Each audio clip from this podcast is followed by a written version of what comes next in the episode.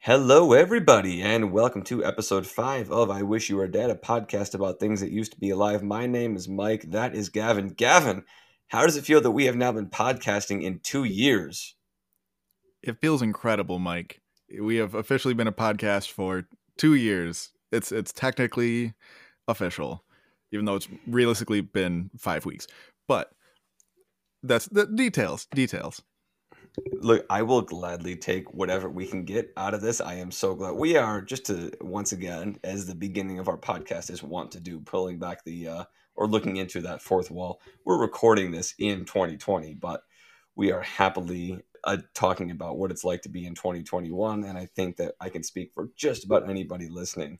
Uh, I am glad to be out of 2020 and into this vast new world that is 2021 with all the promises and hopes that it has for us. Thank God. Thank God indeed. So I think we can um, kind of get we can get right into this very quickly um, at the beginning. We are not going to be doing our part two of Gavin's field work in this episode. We have that planned for the future, and I'm definitely looking forward to getting a little bit more in depth on that field work that Gavin is doing. But in this episode, we're going to be doing um, it's sort of a couple of different things. Uh, we've got like a main lesson and a way we're going to do that main lesson. And apparently, also, as I'm looking at our bullet points that Gavin has written for us in this episode, we're mostly going to be making fun of me and Yes. how much I don't know. So, Gavin, can you just explain to everybody what it is that this episode is actually going to be about and why I'm already wrong about things?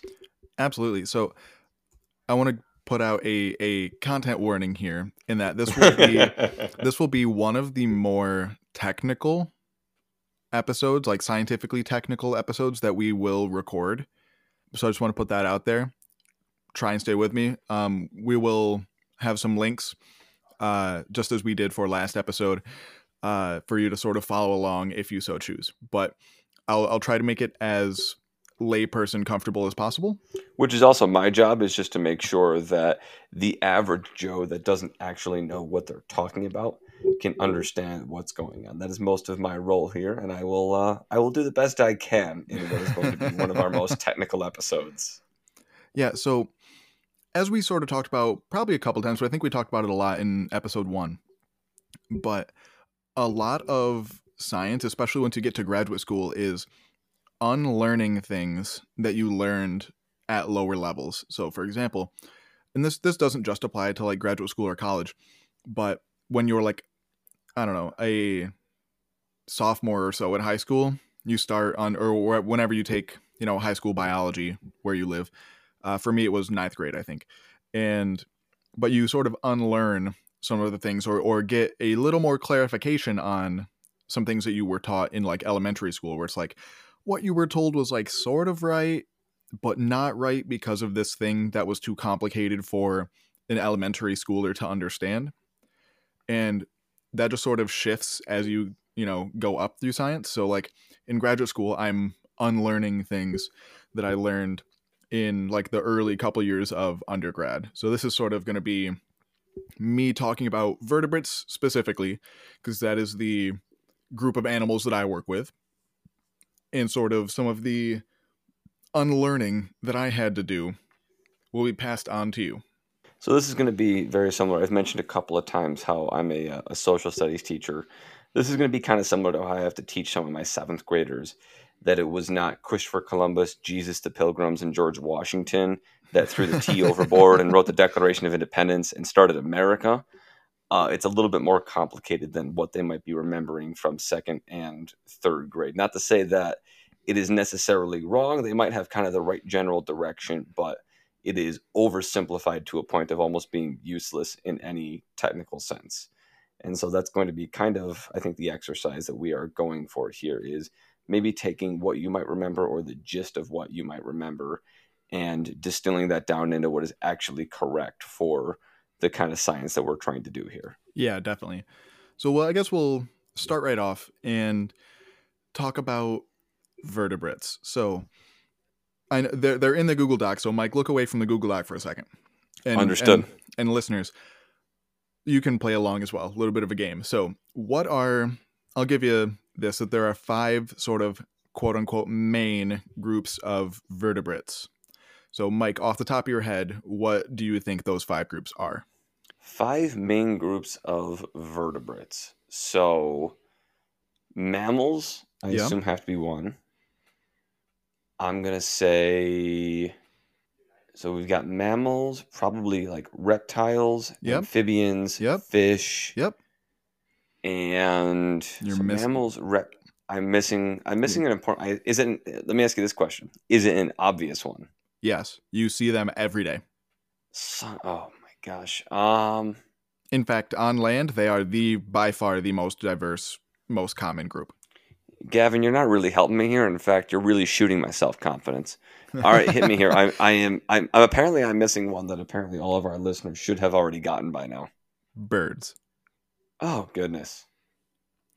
So you'd be forgiven because I think we oh did talk my about. Gosh. I think you'd be.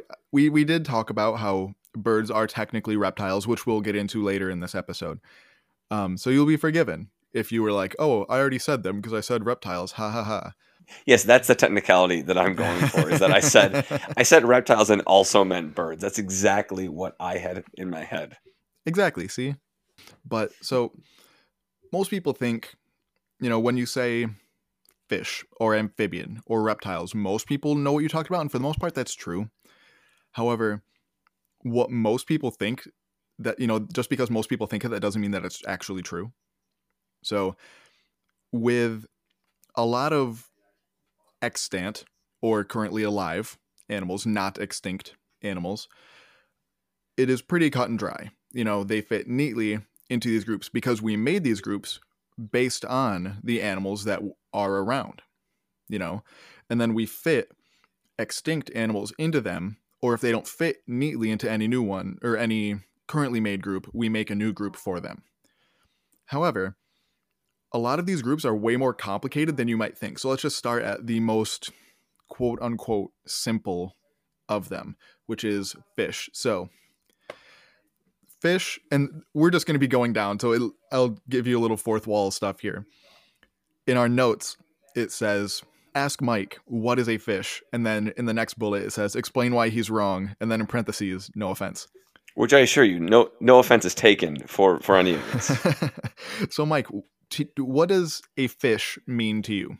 So, as I'm trying to think about this, what is a fish? My first thought when it comes to a fish is something that is number one, lives exclusively or functionally exclusively in the water and breathes through gills and isn't particularly big. But as I like as I'm trying to work through this and trying to like see where this is going, immediately what comes to my mind is things like dolphins or whales or sharks. And do those count as fish? And does the size make a difference?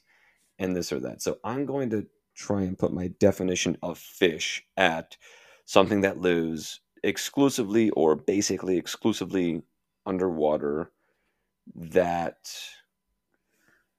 you know what i'm actually going to leave that definition there i'm going to try and keep it as broad as possible Okay. for this because i think that it, that's going to encompass the most number of things instead of it just being um instead of it being more specific just anything that lives basically exclusively in the water is going to count as a fish for our purposes how'd i do It's okay. Um, it's it's it's okay little johnny yes you did your best. Uh, so fish, fish are. So I'll, I'll come out, come right out and say there is no group. You know, every other of these of those five main groups, there is a group of animals, like a scientific group of animals, of that. So, for example, amphibians is the class Amphibia, reptiles is Reptilia, birds is Aves, mammals are Mammalia. But there is no group for fish because fish are so weird and crazy and diverse. Like fish are by far the most diverse vertebrates like on on the planet by a large margin. And so there's there's no single group of fish. There are however some big groups that can that encompass what most people think of when they mean fish. When I when most people think of fish, they usually think of a member of the group Osteichthyes, which are the bony fish. These are the fish, basically anything that you can think of that is a fish besides something that is a shark is a osteichthyan or a bony fish. So that is what most people mean when they say fish. Can you repeat that one more time just so I can try and pronounce it for my next question?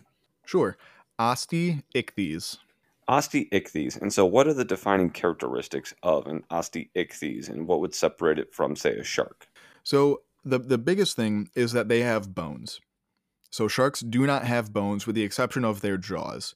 All of uh, the other group that sharks are in is called chondrichthyes, which are technically, like, the technical term is the cartilaginous fish because they are made of cartilage. So, that is the main difference between those two is that bony fish have real, actual, like hard bone, and chondrichthyans have soft bone cartilage. That is the the biggest difference between the two. There are a lot of other differences too. So, for example, if you've ever, you know, if you happen to be like a fisher and have you know gutted a couple of fish, you probably know that most fish, uh, most osteichthyans have a what's called a swim bladder, which is basically just this bladder of that they that they fill with air to sort of control their buoyancy in the water. Sharks don't do that. They do a really complicated thing by creating oil in their liver that is less dense than water that makes them less dense than water so they can uh, create that and break that down very very quickly to make themselves more dense or less dense depending on uh, what where they need to be in the water correct me if i'm wrong here but just as i'm thinking about this the difference between the fish that most people think of and sharks, wouldn't another rather key difference be their size, or am I am I kind of off base on that? Not necessarily. So the the largest fish around today typically are sharks. Yes, they they are typically things like whale, whale shark is the largest. Um, I, I think it is the yeah the largest like non whale animal alive today. Because despite it being called a whale shark, it is a, a, a true shark unlike whales, which we I'm sure we will talk about in a bit. But yeah, they they are the largest fish alive today. That doesn't necessarily mean that chondrichthyans are bigger, because there have been, you know, bony fish. Uh, one that comes to example is one called Leedsichthys, that was alive. I don't know exactly when this thing lived. I just know that it was really, really big. You know, pushing 60, 70 feet. So very very large and and it was a bony fish so that's today yeah that's probably true although there are some really big osteichthyans around today things like the sturgeon can be 20 plus foot things like you know bluefin tuna can also be very very large so in general yeah but that's i wouldn't use that reliably Understood. So that's something of a both you know recency and unfamiliarity bias on my part when it comes to size. Yep. So we've talked a little bit about kind of what fits into that fish category. Do we have any kind of a reliable definition for what is you know what is a fish? If you were going to put a definition on that, I did my best. Yeah. Uh, and you and you gave me the uh, the old D student who just gave an answer that was almost that was almost correct what like how would we define a fish scientifically? So this brings me into probably the first really technical thing that I wanted to talk about today, which are different types of groupings when we're making sort of like a tree of life. So the main one that we focus on is say you pick a species. So say say you're imagining a tree of life diagram in in your mind you pick one of the branching points, one of the st- like the base of the V basically that it makes. You pick that and everything above it. So all of its descendants. That is called a monophyletic group. Those are the good ones that we want. The bad ones are something so say you take that same spot and then include all of its descendants except for maybe a couple so, say you exclude some of the branches at one end because they don't quite fit. That was going to be kind of one of my questions. Is, is it possible that you start kind of too far back on this tree of life and you know everything that comes beneath eventually becomes so disparate that it doesn't make any sense to include them in any one species or genus. Absolutely. And so so this that kind of group is called a paraphyletic group. And fish, quote unquote, is probably the best example of this because technically if you wanted to use fish as a monophyletic group, you would need to include all the other types of vertebrates, mammals, amphibians, reptiles, birds. Technically, if you want to make a or even an osteichthyes monophyletic group, because all of those other groups are descended from fish. Technically, they are members of Osteichthyes. So, Mike, technically, you and I are bony fish by this definition. I'm putting that on my resume. As you should. It's very impressive. We're just incredibly derived fish. So, that is one that we tend to stick away from. It can. you know what? Screw my resume. I'm putting in, I'm putting derived from fish on my Tinder profile at some point. Like Once that. my girlfriend breaks up with me, I'm putting that on my Tinder profile. Oh my god. Um. Okay, if that's, I mean, it'll turn some heads. That's for sure. yeah. So that's the trouble with trying to make monophyletic groups with some really, really large groups where things like you or I have almost none of the characteristics of an osteichthyes, but because our ancestors were, we technically are them too. Is that really useful to say? Not really. And it's also, you know, they can be useful to use paraphyletic groups because when people refer to osteichthyes, you know you're not referring to a mammal. You're referring to a fish that most people think of. Another good example is whales, because whales technically descended from the, the same group that things like cows, deer, and hippos are a part of, which is called the uh, Artiodactyla. It's the hooved animals that have either two or four toes. Whales are technically members of that group because they descended from a member of that group that was somewhat closely related to hippos. So technically, whales are hooved ungulates, which is just, uh, you know, ungulate is a word for things that have hooves and run. But technically, whales are a member of that group, but they're so far derived and have none of the features of them anymore that it's not useful to talk about them in that sense. So it sounds as though you're telling me, as we're trying to get into this, or maybe you're going to try to get into, get into this, that any definition that we try and come up with scientifically for fish is going to wind up including a lot of things that just don't fit into that category. And it winds up becoming a category that is so broad as to become useless. Pretty much, yes. Which is why they try to refine it a little bit more. Uh, but there's one more group that I want to discuss before I want to get a little further into that. Um, and that is uh, what's called a polyphyletic group, which is the absolute worst kind because it's not based on being related at all, it's just based on features. So uh, have you ever heard the term pachyderm? Pachyderm? I can't say I have. So it is a term that is generally because it, it it means like it literally translates to thick skin, and it's a group, you know, mostly made up of like African animals like hippos, rhinos, uh, elephants, because they have like this thick leathery skin, and that was they they were thought they were put in a group called Pachydermata because they have thick skin and that was a real scientific group for a little while because we hadn't yet decided on grouping animals based on ancestry and we're only doing it by traits.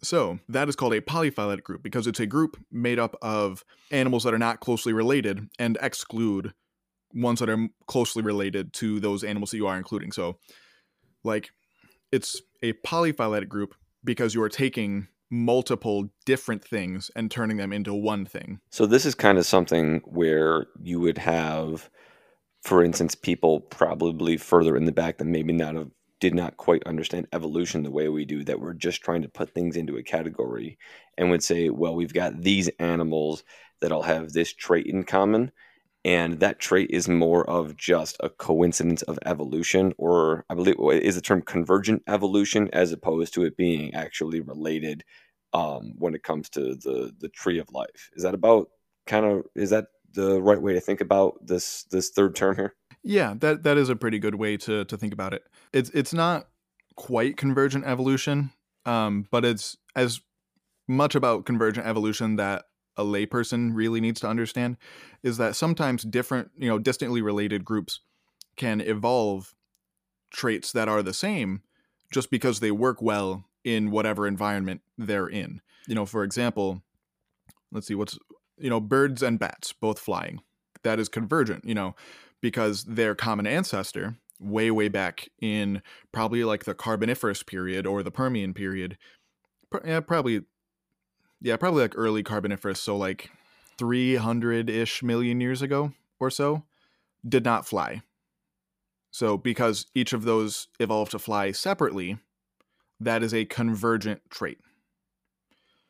Uh, which may be you know under the old system used to link you know say that bats and birds are pretty closely related when like i said they're separated by like 300 million years. So and what we're talking about here would just be the same as like if me somebody from south america and somebody from asia all happen to wind up with brown hair and trying to put us all in the same you know family you know the fact that we all have brown hair doesn't actually really mean a whole lot when it comes to what it is we're actually talking about here. It just so happens that we all wound up having brown hair through the process of evolution and natural selection. Yeah, yeah, that's a, that's a really good comparison. Wonderful. So I, I don't want to spend a ton more time on fish because fish are a super weird, diverse group. But um, there's also members that most people don't think about besides the two groups that I mentioned, the bony fish and like sharks and and you know rays are in that group too, like stingrays are in chondrichthyes. R.I.P. Steve Irwin. Oh, the the man, the legend. Can we do an episode on Steve Irwin? I can try. I would love that so much. I I miss that man. I love. There was very few things I remember in my life from before I was, you know, eight or nine years old. I forget exactly how old I was when he died, but Steve Irwin is one of them. Yeah, yeah, we can try. But so there's those two main groups, and then there are uh, what's called the jawless fishes, which are more primitive because one of the biggest, I'd say, arguably the biggest you know revolution in vertebrate uh, history is growing a jaw because there are vertebrates such as things like you might have heard of like lampreys or hagfish that they, they have a mouth but they do not have like a bony jaw with like good musculature and true teeth in it. Um, instead they have they're basically like little horns made of keratin you know the same material that like cow horns are made out of. And they use those to just sort of bite and rip off uh, things. So like they have musculature, but they don't have any bone in their jaw. And those are technically those would be quote unquote fish as well, but they are a separate group that sort of osteichthyans and chondrichthyans evolved from, and they just have a couple members that are left. The rest of the group is is kind of no longer around. But so moving on, sort of up through fish, Osteichthyans are the group that I'm most familiar with just because that's the group that turned into vertebrates. So there are two big group or turned into uh, tetrapods, which I'll, I'll explain what that is in a minute. But it means four feet is what tetrapod means. So it's things with uh, like four limbs, basically every vertebrate besides fish. But there's two big groups of osteichthyans. There are the ray-finned fish, which is pretty much every fish that you can think of whether it's you know perch, uh, bass, whatever, um, anything that is not a shark, that is that is a bony fish. If you're thinking of it, it is probably a ray-finned fish. The other group are the lobe-finned fishes, which actually have some bones in their fins, whereas the ray-finned fishes don't. They have some weird kind of struts made out of keratin as well, and they're not that closely related to tetrapods, but sar um, the the lobefin fishes are called sarcopterygian fishes. Their bones and their fins are what turned into our arms and legs. So members of this group are things like lungfish or things like uh, coelacanths are a very well known member of this group. So they turned into amphibians. So Mike, what is a what is an amphibian to you? Before we do that, can I actually ask you one quick uh, question that kind of goes back to level zero for what it is we're talking about? Absolutely, yeah. So you've mentioned a couple of times uh, about vertebrates and everything. Mhm. I think I know what a vertebrate is, but just Okay. to, because we are kind of blasting definitions on this episode, I just want to make sure that we all have a common definition of a vertebrate. So if you wouldn't mind, just for both myself, because I think I know what a vertebrate is, and for everybody else, what is a vertebrate really? So the the technical definition are things with bilateral symmetry. So if you cut it down the middle, starting from like the top of the head uh, down, it will be symmetrical on both sides. It has paired muscles going down the front. So there's you know the same muscles on both sides as well. That kind of goes along with being symmetrical like that. But most importantly, it's got a uh, dorsal nerve cord, which is exactly what it sounds like. It's a cord of nerves that goes down your back, and a notochord, which is this like so really stiff rod of cartilage that also goes down your back to give your body structure. Those are the main things that a vertebrate needs, but for most in as far as most people are concerned, it is animals with bones. So, again, that sort of loosely only applies to things like sharks and those jawless fish because they are they have cartilage instead of true bone. So, that's a loose definition, but they're things with a backbone. Things where if you were to look at a skeleton, it would be on the inside, whereas opposed to something like an arthropod, which are things like insects, spiders, scorpions, crabs, they have an exoskeleton, so a, a hard, stiff skeleton on the outside. I, I'm glad we went through that because my the definition I had in my head was just animals that have a backbone, and I'm glad that that's like basically correct, but there's kind Yep. of more to it. I'm glad there's more to kind of see there. So going back to kind of the next thing where we ask Mike to define something and then explain exactly where I'm wrong. We were uh, we were talking about amphibians, correct? Yep. Wonderful. So amphibians.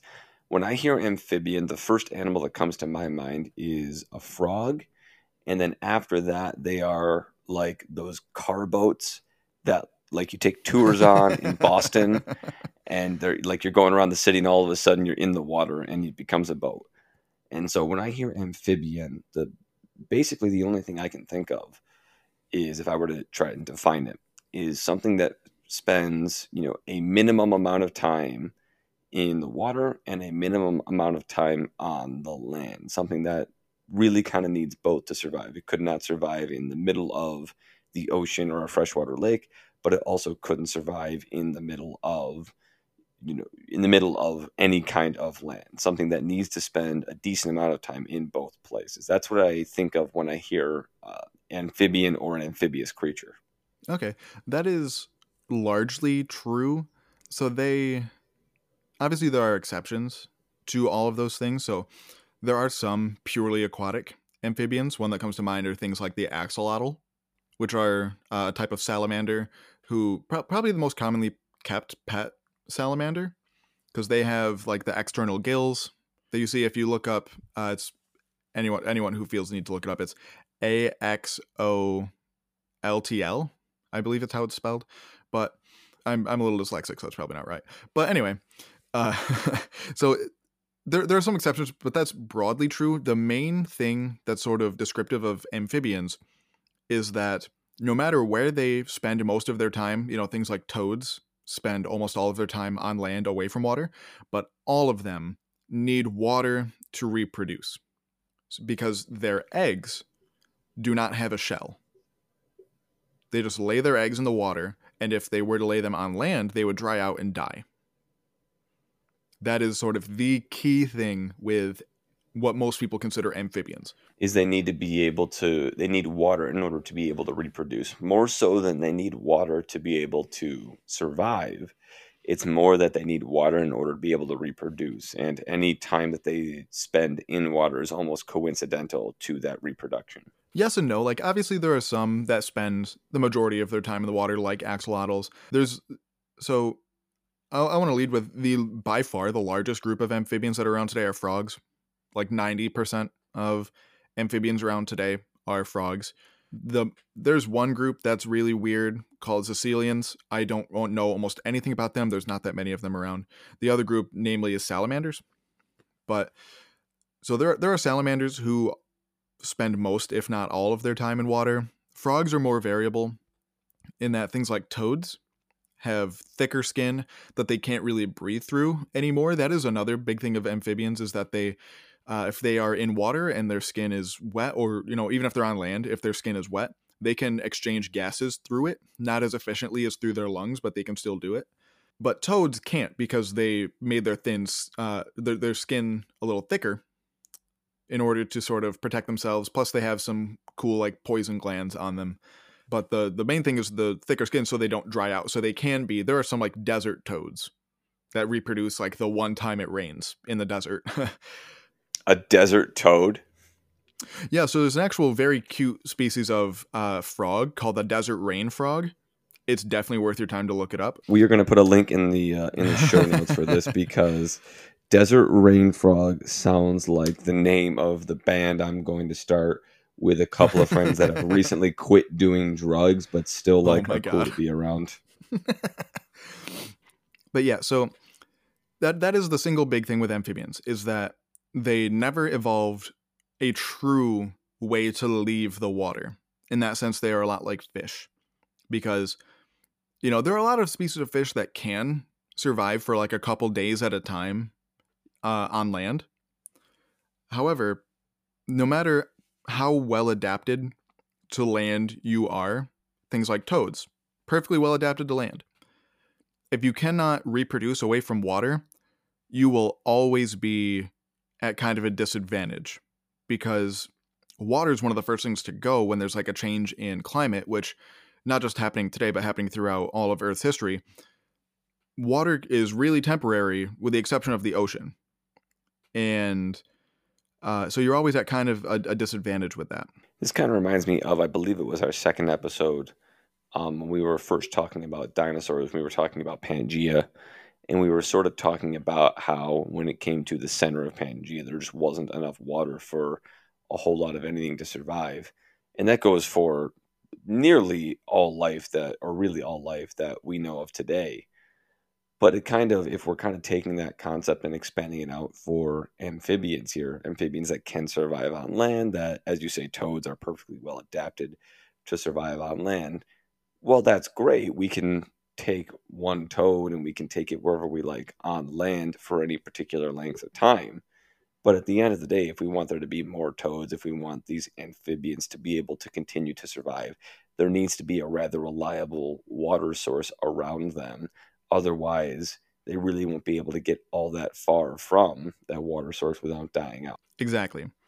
So, what the the one big thing with amphibians, besides them needing water to reproduce, is something that I hadn't really thought about until just like last semester. Is that even though they are technically members of the same group of the the first things to ever you know crawl out of the crawl onto land. They are technically in the same group. They are nothing like what those animals would have been. So, living amphibians are not at all a good analog to the first things to come on land. So, you can't really compare things like frogs to something like one of the earliest tetrapods. Like I said, those things technically, we, you know, we are tetrapods because we have four limbs that we use to move around. The first tetrapods, um, one, the earliest one that comes to mind is something called Tiktaalik, which, you know, very cool thing that it's just barely got things that you could probably call limbs. So that's like on the fence of whether it's a tetrapod or still just a fish. A frog is nothing comparable to the first things to crawl out of the ocean. And, and why, like, why specifically is that? So they're like, what, what is that difference? The biggest thing is, you know, 350 million years of evolution. You know, so yeah, they're still tied to the water, but that doesn't mean they have that they just stopped evolving. You know, it's not like they crawled out and were like, I'm good here. You know, that's not how evolution works. You know, you might hear of like the phrase like a living fossil. That phrase really shouldn't exist because that implies that things stop evolving because they're like good enough for their like environment, a really good example of something that's commonly called that is the coelacanth that I mentioned earlier. You know, we thought that coelacanths were extinct for like 60 plus million years until somebody fished one up in 1938. And it looks very much like the last one that we had, you know, from the fossil record. But that doesn't mean that this one or this this population that's still around today isn't evolving. It just means that you know maybe the changes that are happening are not fossilizable. You know, things like they're becoming more efficient at eating. Maybe they're eating different things. Maybe they have a slightly different feeding mechanism. Maybe they have a different reproduction mechanism that we don't know about. So just because they are still tied to the water and are still quote unquote primitive, that doesn't mean that they are comparable to the other primitive things. This sort of reminds me of what you were talking about earlier when it comes to comes to kind of classification errors, where just because these particular organisms happen to share a particular trait doesn't really mean they're all related. It means they happen to share that particular trait, which is something to take note of, but not necessarily something to classify organisms by. Exactly. So the the technically correct term for amphibians today. So this is something that you might be thinking of if if you're vaguely familiar with sort of like the kingdom, phylum, class, order, family, genus, species system. Is that once you get into higher levels of biology, you realize that's all nonsense. We don't really use that anymore. Besides, like genus, family, genus, and species are, are pretty okay. But anything, are you joking? No, we don't use that. So because, for example, for example, God. Mm. so I'll talk about this more when we get to birds. So keep keep that in mind. But amphibia is a class. It is on the same level as reptiles, mammals, birds. But technically, reptiles evolved from this group. Is a, it is a subgroup of amphibians. But yet they're the same rank. So the whole rank system kind of doesn't make sense.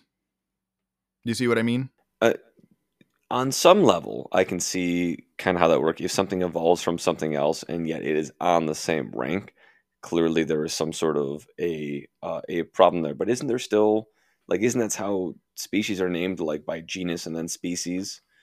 And isn't doesn't that still go with that? Like I'm still when you say that you guys don't use the kingdom, phylum, order, class, etc., etc. Like, is it not used at all? Have I been taught it wrong? Is it kind of one of those areas of science that is undergoing some changes? Uh, how how does that actually how does that actually work? We still use the names. So, like, well, amphibia is a bad example for that because nowadays most people use Lissamphibia because that includes um, a lot of the the maybe not the absolute first things that crawled out of the water, but the things that directly came from them. And you know what we would think of as amphibians today, it includes all of those. Whereas amphibia, as most people think about today, only includes the ones that are alive today uh, and their most recent common ancestor. So there were lots and lots of different groups of amphibians that just didn't make it to today. We only have like one lineage that happened to make it to today. That is frogs, uh, amphibian or frogs, salamanders, and those weird uh, Caecilian things that I mentioned earlier. But taxonomy is really weird in that it's it's always changing. And like I said, we still use a lot of the terminology, a lot of the names, because that's just what most people know, uh, including scientists. You know, if you were to just say, "Oh, everything that is an amphibian, I'm calling supercalifragilistic, supercalifragilistic expialidocious. I'm calling it that now." Everyone would be like, "What are you doing? We already have a name for that." If you want to change the definition of what that name means, okay, we might be able to work with that. But calling it something completely new when we already have kind of a name for it isn't something that really happens.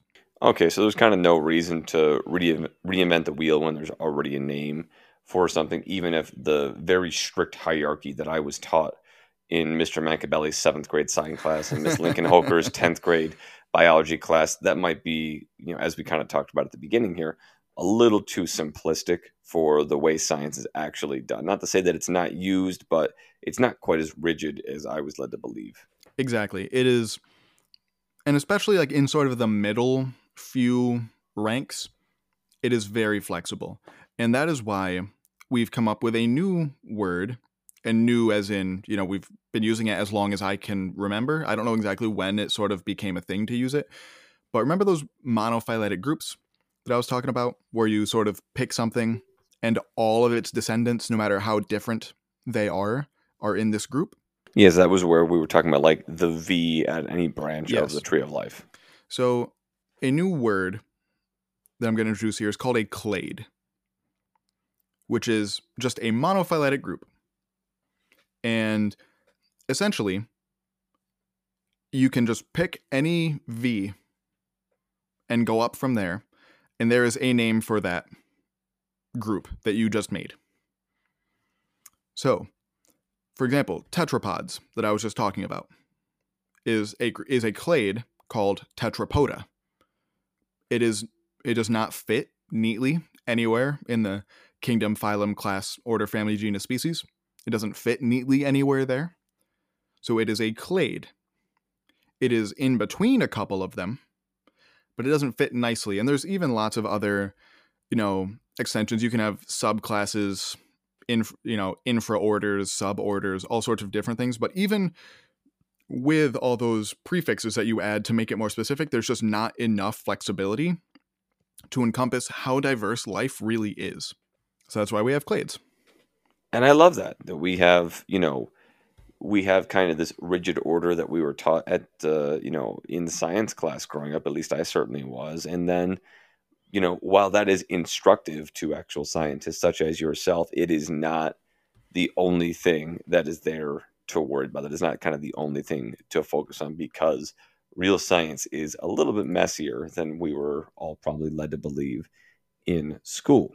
Absolutely. And actually, I'm just I just reminded myself of something that I actually got a little wrong. So I actually had that backwards in that Lissamphibia is all of the currently living things, whereas amphibia in general is all of the other ancestors as well. So if you want to refer to the ones that are still alive, the technical term is Lissamphibia. Noted, understood, and I'll make sure that I use that in the future. Lissamphibia. Yep, you just add L I S S in front of amphibia. Wonderful, thank you. Okay. So, as I'm looking at our notes here, do you have anything else to uh, to um, say on amphibians, or are we ready to move on to some land animals? Not really. Just that, like you said, it's just way more messy than most people think it is. Like the the the big thing that I wanted to hit with amphibians was that we don't really use that system anymore. So good good hosting, Mike. You led me into it. I, I am glad, and maybe that can be our uh, that can be our episode title for this episode. Uh, Science is a lot messier than you were originally thinking, or something along those lines. But I see next. I see next looks like we're talking about birds. Do I have to try and define what a bird is now? I actually want to switch that. So let's do let's do reptile first. So what is a reptile? What is a reptile? So when I'm thinking about a reptile, I'm thinking about lizards. I'm thinking about things that kind of live in the desert, and so I'm thinking about them kind of being cold-blooded. And I know that like cold-blooded is probably either an outdated or problematic term, but something that doesn't really make its own heat. I'm thinking about something that can probably survive without there being a whole lot of water. I am uh, in my head. I'm thinking of something that's kind of scaly and something that lays eggs. And so something that lays eggs is cold blooded and can survive for long enough periods of time without needing to drink a whole lot of water. That's when I think of a reptile, that's what I'm thinking of. Okay. So obviously, like I've said a couple times, there are exceptions to every rule, but that is generally what I think most lay people think of when they think of a reptile. So let's let's poke some holes in it, if I could. So there are quite a few species, actually many many species of at least snakes that uh, don't lay eggs that they get they give live birth. Um, really? Yep. For and also, for example, a lot of the uh, extinct marine reptiles, things like mosasaurs that we've previously talked about, uh, plesiosaurs. Uh, that I think we've also previously talked about the the Loch- Loch Ness monster looking things, and then another the other like big group of extinct reptiles are, called ichthyosaurs, which literally means fish lizard. They're sort of like the most aquatically adapted, and also like the first like tr- big marine reptile because they actually, you know, came out of the water to become reptiles and then went back to the water because they were like, hey, I want to be there now. All of those groups don't lay eggs because they're so adapted to living in the water that, like a whale, if they were ever to get on land, they would crush themselves under their own weight and wouldn't really be able to move. So they gave live birth in the water. There are some when it comes to like being the cold blooded. That is like you like like you sort of alluded to might be the case. That is sort of a misnomer in that the term that most people use nowadays is ectothermic, which means that they don't make their own heat. Because, for example, something like a bearded dragon, which is one of the most commonly kept pet lizards, needs like a basking temperature of like 120 degrees, which I wouldn't really call cold. You know? So some of them do operate at really high temperatures, but they don't make their own heat. As opposed to things like mammals that are endothermic, so, you know, inside heat, which make their own heat. And there even are a couple reptiles that do that a little bit.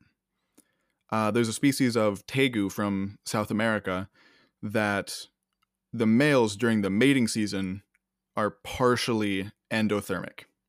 Not a lot, not to the degree that mammals are, but they raise their temperature a bit, which is really weird. Do we know how they do that? Like, is there, like, is is that kind of a mystery? Is that a like how does that happen that temp you know you can be sort of like you know partially endothermic so basically they, they do it the same way mammals do essentially is that when they respirate you know which is the process of you know taking oxygen that you breathe in turning it into carbon dioxide and using that combined with the food you eat to make energy that's called respiration in that process you know mammals sort of altered that chemical the sort of like chemical reaction that happens there to give off heat. And in fact, only about 3% of what you eat is actually turned into food or, or turned into like body mass, like muscle, fat, whatever. The other 97% is used to make heat. That that's why mammals need to eat multiple times a day, whereas a snake you can just give a, a rat once a week for the bigger ones, maybe once a month, and that's enough food for them because they don't need to burn all of it to keep themselves warm. That's nuts. Yep. 97% of what I eat just goes into making me slightly colder than I feel comfortable I need to be while living in New York in the winter. Give or take. That's a rough percentage. I'm sure it varies from species to species, but give or take around there. So, reptiles are a really, really diverse group in that, and also they're a really problematic group because if we think sort of in a you know back in a paleontology sense the the first things that most people would consider reptiles were the early amniotes. That is another clade. And an amniote is basically something that has an egg with a shell around it so that you can leave truly leave the water. So that you don't need to lay your eggs in water to keep them you know moist because they need that water to exchange oxygen uh, and keep themselves going. Instead, amniotes, which is derived from uh, the amnion. So if you ever heard of like amniotic fluid, if you've ever had to like anybody who's ever had like a pregnant friend or relative had to get like a test done on the baby, they like sort of stick a needle in to the womb and they take some of the amniotic fluid. That's where that name comes from. And so it's basically just an egg with a shell around the outside to keep the water inside. I am thinking right now, have you ever seen the video online by Bill Wurtz, History of the Entire World, I guess? Yes, I have. So I'm thinking of a, the this is a uh, an early moment in there where you've got the animals that are actually leaving the water, and it is he's talking about basically this specific thing where animals were trying to figure out how on earth they were going to actually leave the water, and they figure out how to put the you know the eggs inside of a shell so everything you know was all self-contained. Am i thinking is this the the thing you're talking about here? Yep exactly. So that is the group amniota and here's where reptiles get a little problematic because some people draw the line reptile there We're saying if it lays an amniotic egg, you know, an egg with a shell that keeps the water inside, that is a reptile. Which means technically mammals would be reptiles. So when you call Mark Zuckerberg a lizard person, you're kind of right. When you say you are calling Mark Zuckerberg a, a lizard person, you were talking specifically about yourself here because I want to make sure that that's coming from your mouth and not mine. I plead the fifth. When I think of Mark Zuckerberg, I usually think of uh, this was phrased to me in another podcast a spider in a man costume was normally the best way I've heard Mark Zuckerberg described. I also really enjoy that, although that would not be nearly as true as calling him a lizard person. Understood and agreed. So, some people draw the line reptile there at amniotic egg because although, you know, most mammals, there are there are four species of mammals currently alive that do still lay eggs. Spoilers. But the majority of them don't. But there is still all the same layers, you know, that you would find in you know, a chicken egg or a snake egg, all those same layers are inside the womb of of a, you know, a pregnant woman or pregnant mammal. So we just sort of skipped the making an egg step and just sort of keep the baby inside the whole time. So technically, if you draw that line there, mammals are reptiles. However, people disagree on actually where to draw that line. So some people say it should be drawn at the split between the mammal lineage and what most people would consider the reptile lineage.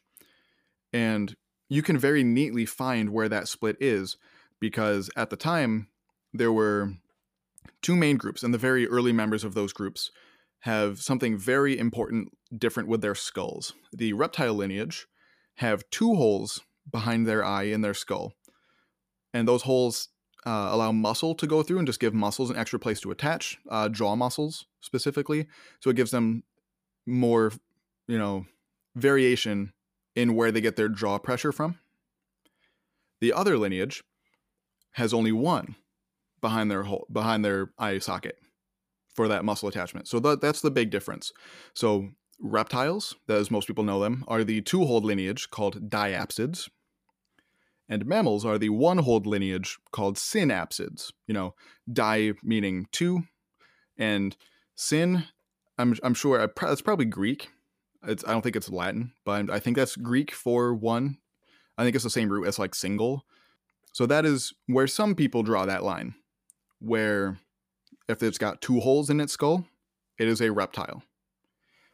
That is sort of personally where I would draw that line if I had to, but fortunately, that's not my job. It seems like this is kind of one of those things that goes back to what we were talking about earlier, where people disagree on where to draw lines on how to classify things, and just the whole classification system is a lot messier than people would tend to believe because not everyone, very smart people, don't exactly agree on where to draw the lines on any particular classification of a species or of a group of species. Exactly. And it's if, if people don't agree on where to draw that line, that group is kind of useless, which is why people don't use reptilia anymore. Like I if you look in the last probably 20 years, you will be very hard pressed to find a good scientific article referencing the name reptilia or the, the class reptilia in like a real sense other than just having to mention it because they have to because it is technically a member of that whatever that means um, the only exception to that I, I would say is people publishing a paper trying to sort out where this line should be drawn but somebody say discovering something new they might call it a reptile but they do not use the class reptilia which is kind of seems you know like a, little bit of an oxymoron. It sounds as though they're kind of using the colloquial term reptile instead of any kind of scientific classification. Exactly. And so there's two main groups of reptiles that are around today. There have been many, many, many, many, many, many more in the past. So things like those ichthyosaurs and plesiosaurs do not fit neatly into either one of these two groups I'm about to mention. Plesiosaurs are one that is iffy whether it does or doesn't. We're still kind of not sure. Ichthyosaurs, we don't, we know for sure do not fit either of these two groups. And turtles are also another one where we're like, I, we genuinely do not know what, like, where turtles came from. That's kind of amazing. Something as ubiquitous as turtles are today, just the, the number of questions that might be around that. I just find that kind of thing both funny and kind of heartening that there's still a lot of good work to still be done. Absolutely. So there is another group that is not used anymore called anapsids, which means no hole. So that is the term that was used for before uh, the diapsid and synapsids were around. So before they had either two or one, they had no holes. And if you look at turtle skull, they don't appear to have any holes where they should be. So at first people were like, "Oh, they're anapsids. They're super super primitive relative to the diapsids." We've sort of come to realize that that's not true, in that they do have uh, the two holes, so they are diapsids, but they just sort of lost the backside of the hole. So they just sort of were like, "Hey, I don't need the back of my skull anymore." they they are diapsids in that sense. They are, in my opinion, reptiles. I don't think anybody would be look at a turtle and be like, "That's not a reptile." Couldn't you look at it and say it was an amphibian? Technically, yes. Just like you and me are. Yeah. I'll, you know what? I hate the fact that you're right. So they are not amphibians because they do lay a true shelled egg. They have to come on land to do it, which I think is is you know pretty solid evidence of that. They don't lay their eggs in the water. So Oh, okay. but Okay. so the the two main groups that I was mentioning earlier are the archosaurs, which means ruling reptiles, which is a little you know self-servy, but whatever. And then there's the lepidosaurs, which are the scaled reptiles. Technically, all of them are pretty scaled, but that's just what it technically translates to. So, lepidosaurs are uh, snakes, lizards, uh, and this weird thing called the tuatara, which is it looks a lot like a lizard, but it's technically not in the same group that lizards are.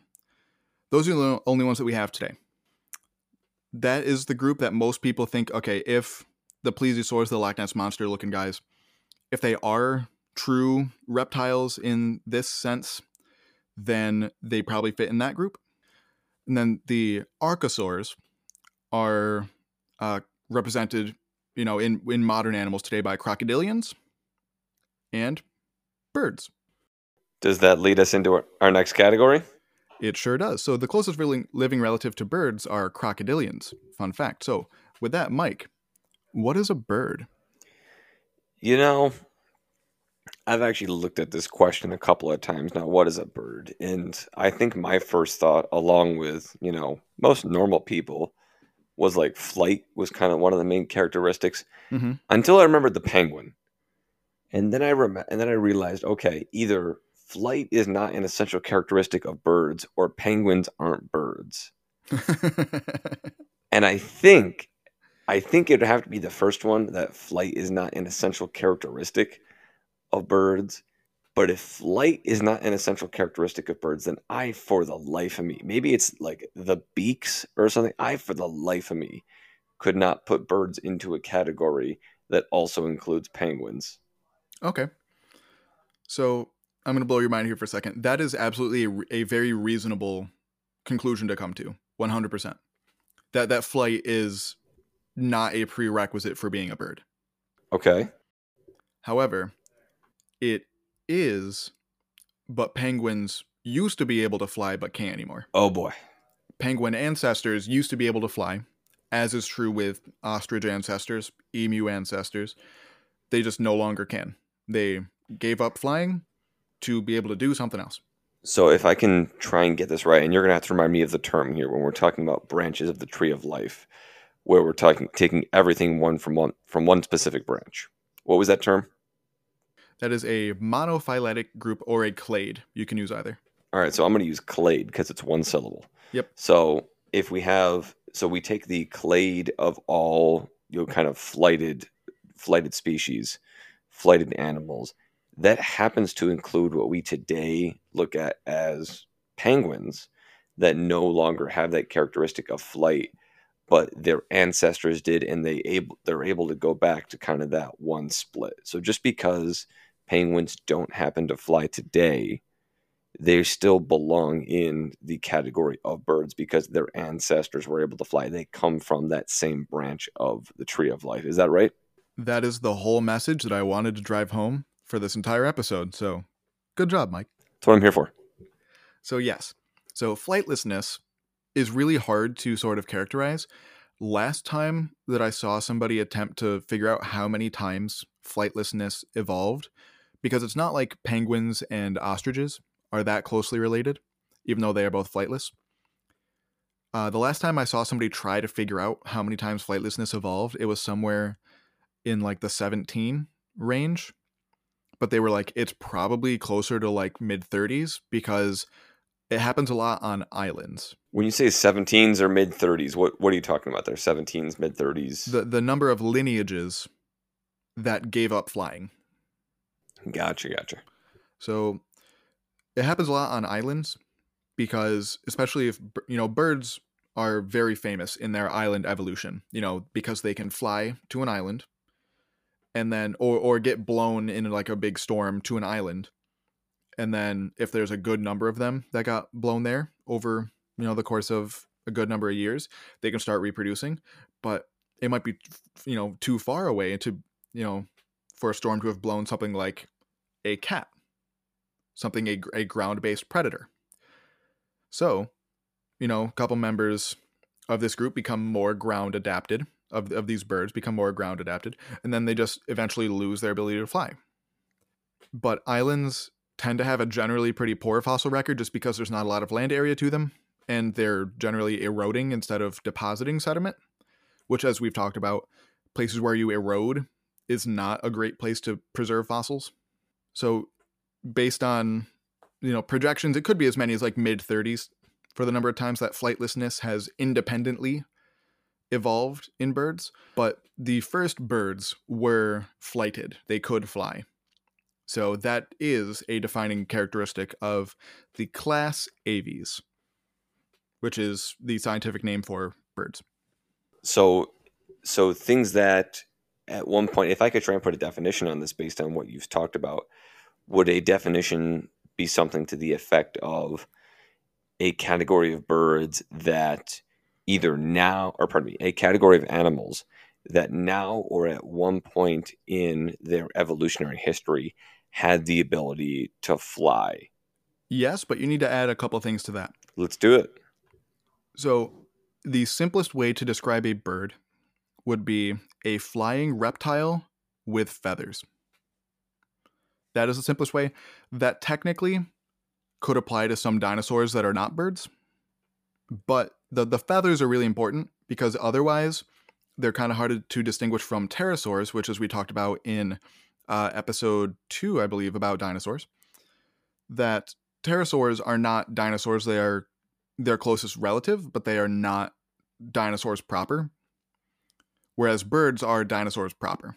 And feathers you know, true feathers only have evolved in dinosaurs and, you know, therefore birds.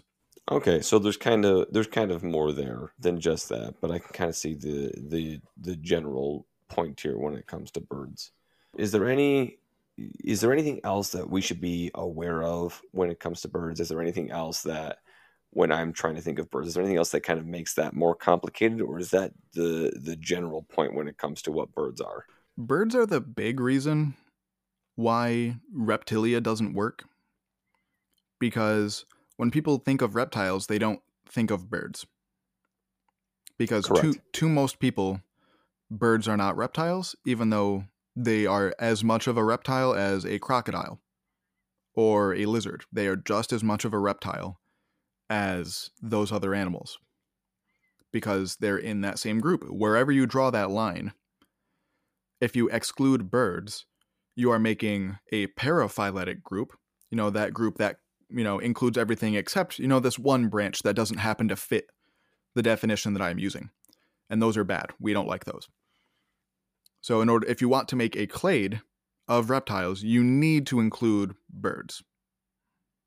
And so that's the big reason why reptilia kind of falls apart and why a lot of people don't use it. But if you preface up front that you are including birds in the statement or you are excluding birds when you say reptile. I've seen that, you know, where in the introduction, in the first paragraph or two, it'll say, you know, when we use this term, we are meaning this and excluding these members of this group, although we acknowledge that they are in this group. I've seen that. That's very common with dinosaur papers because they're talking about you know a group of dinosaurs but they don't want to talk about birds. So they're saying here herein we are talking about dinosaurs. When we say dinosaur we are meaning non-avian dinosaurs. So we're we are not talking about birds. So basically the term reptile as well as dinosaur and you know i assume lots of other things needs to be kind of defined way more specifically than either is colloquially used or even is agreed upon in members of science. And so, as long as you are defining your terms specifically and properly in whatever it is you are doing, you can still use these terms. But if you are just kind of using them on their own terms, they're sort of meaningless once you actually get down to it. I wouldn't say meaningless, but steered away from is is probably the the sort of phrase that I would use. Less helpful than you might think. Right. Perfect. Okay, so I think we can move on from bird, and we can kind of quickly here hit the uh, the last one we have here, which is the one I'm probably most familiar with.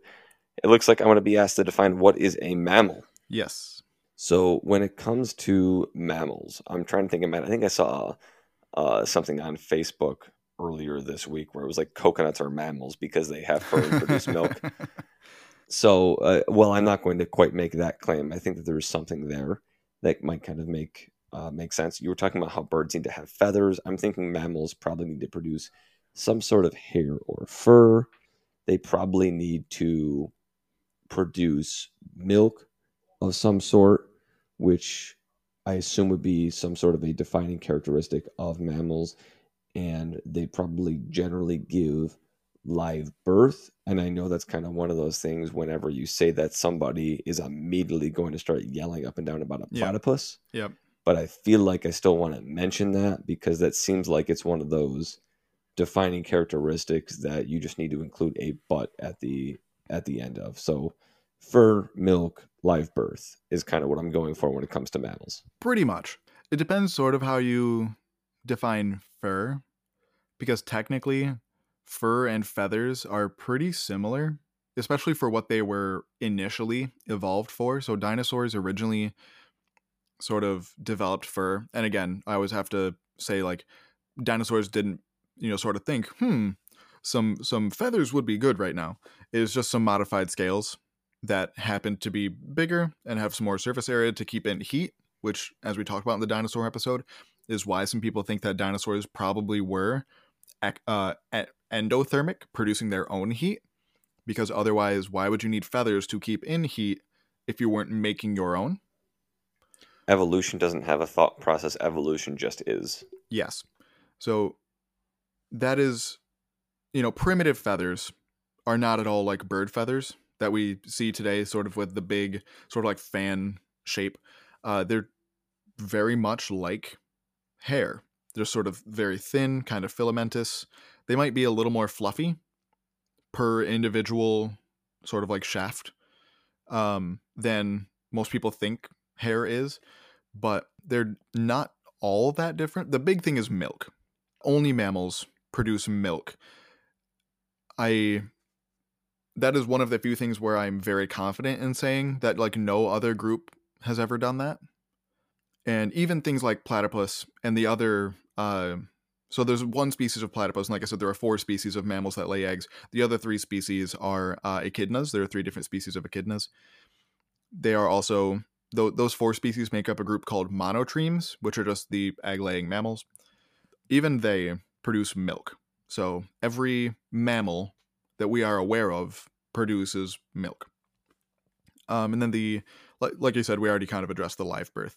Although I do want to talk about uh, marsupials for a minute when it comes to live birth, just because marsupials are really cool and weird. I think I know what a marsupial is, but once again, if you could just tell everybody what very quickly when you say marsupial, what it is that you're talking about. Marsupials are mammals that have a pouch for their little baby. They don't lay eggs, but they give birth to a very, very undeveloped baby that sort of just crawls its way into the pouch where it basically just finishes developing. So they just give super, super early birth, and then their pouch serves as the womb for the rest of the baby's development. I'm thinking kangaroo here. Kangaroo, you know, wombats, mostly Australia, also a lot in South America. And everyone loves our friendly neighborhood single North American species of uh, marsupial, which is the opossum. I love those little guys. Absolutely. Who wouldn't? But yeah, there are lots and lots of them in Australia, also South America. But the the main diversity in mammals is the uh, placental mammals. You know, the ones that you think of where you know the mom gets pregnant and there is a placenta that attaches to the baby. That's where the baby gets its nutrients. Technically, marsupials do have a placenta while the baby is still like in the actual womb, but it's there for maybe like a week and then it crawls up into the pouch. So marsupials are just also super weird in that a little bit of adult scientific language, but this is a science podcast, so I'm going to mention some anatomical terms. Try not to giggle. So marsupials have, I'm just going to mute myself instead of trying not to giggle. Sure. Uh, marsupials have two penises. Mike, you said you were going to mute yourself. You didn't give me enough time. Okay. They have two penises.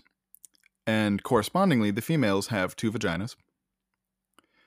And some species of marsupial have a third vagina that is exclusively used for birth and that comes and goes. It is not always there, which blew my mind. I had no idea that was a thing until I listened to it uh, on another science podcast.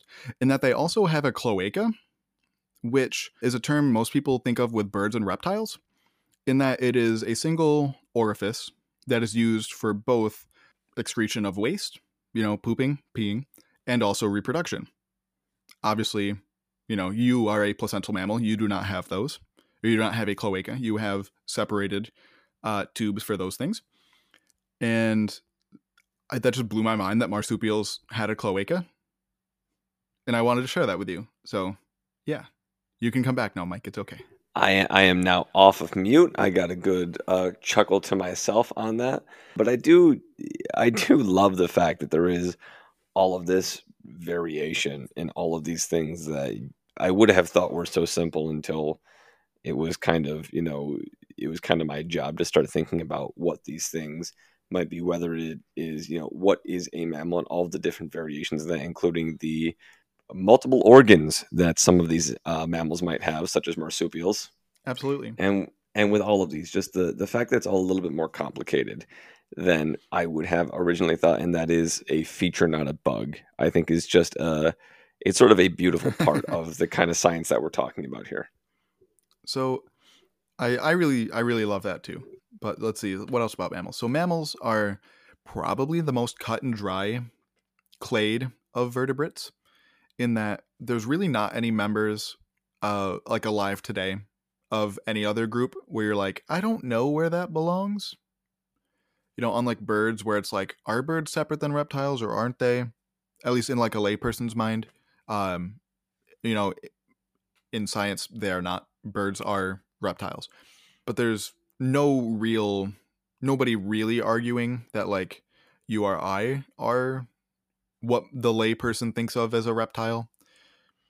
Where it gets a little fuzzier is where to draw the line between mammals and their ancestors. Because if you remember earlier, I didn't just say, I didn't say that I drew the mammal line at that split between diapsids and synapsids.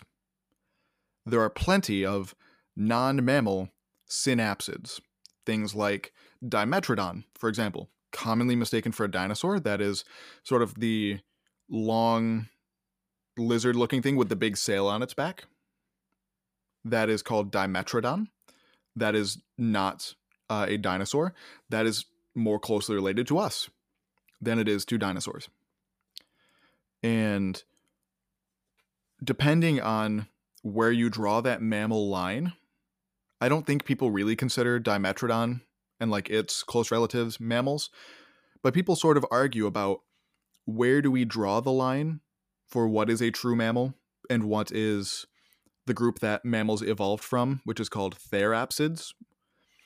people sort of argue about where to draw that line because, like I said, milk is sort of like the main thing for mammals.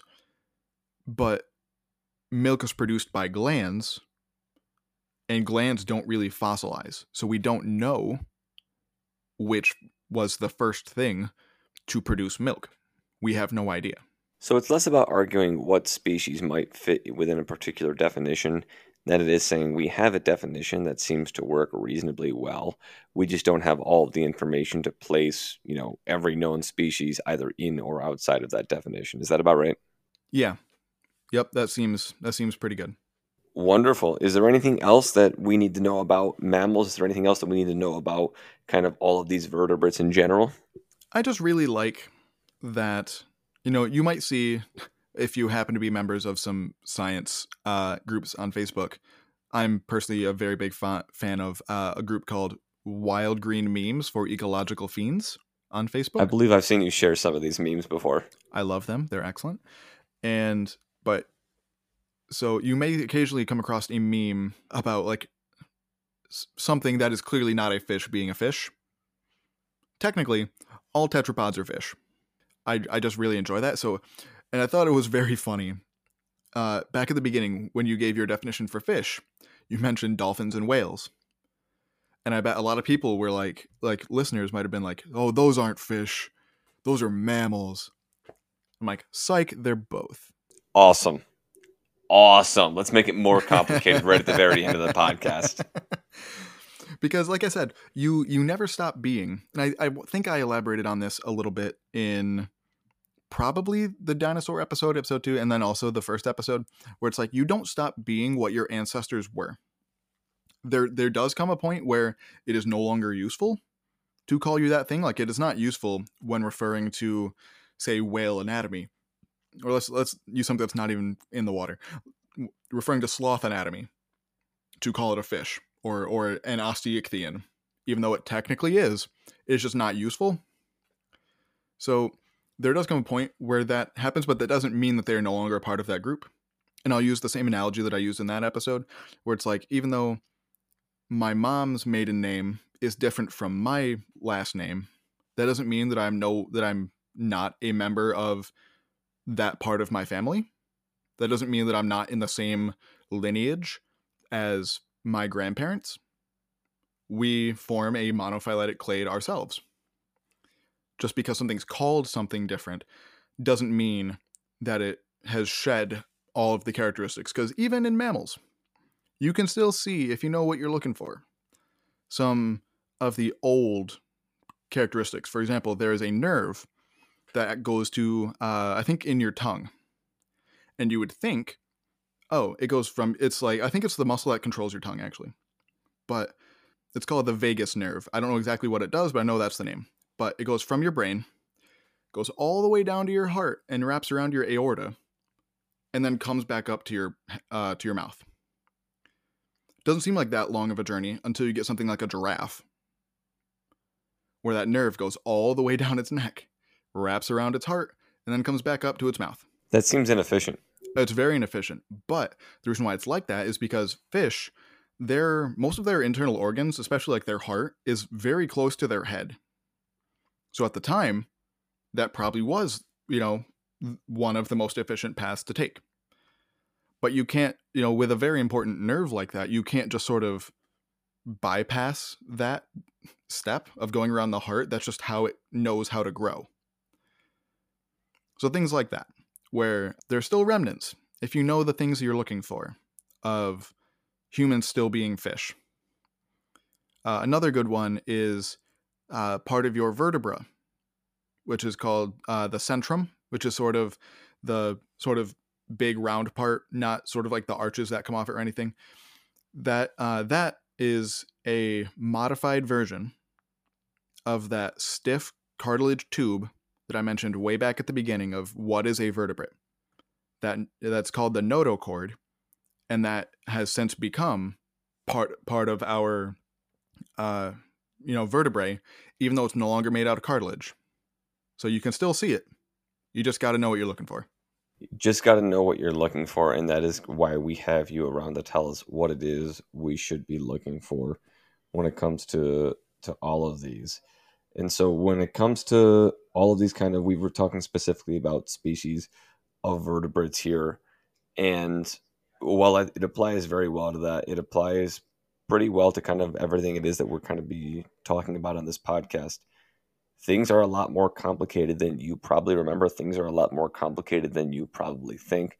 Even if you are kind of a pro science or a science minded person, it can be a little bit more difficult to try and place things in categories. And that is the point. That is a good thing. That is uh, a reason to appreciate the process, not a reason to necessarily get frustrated by what it entails, even if it can be frustrating to be relearning the kind of science that you thought you already knew. And that was kind of one of the the main points of this episode was unlearning science with you know looking at different species of animals and species of vertebrates that go along with that. Yeah, I, I really like the way you phrased that. That was that was really good. Wonderful. Well, I think that we can go ahead and wrap it up here for our first episode of 2021.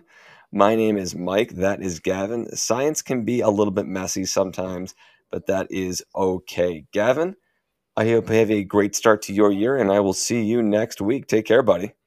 Absolutely. And uh, all of our listeners, I hope you have a wonderful start to your year. I hope you actually use that gym membership. Um, or, or, or, or get something analogous uh, while you are still at home. Uh, anyway, have a great year, everybody. See you next week. This episode of I Wish You Were Dead was written by Gavin Davidson and hosted by Gavin Davidson, Mike Bryson, and Finella Campanino. It was sound edited by Mike Bryson and edited for YouTube by Gavin Davidson. Special thanks to former guests of the pod and to listeners like you.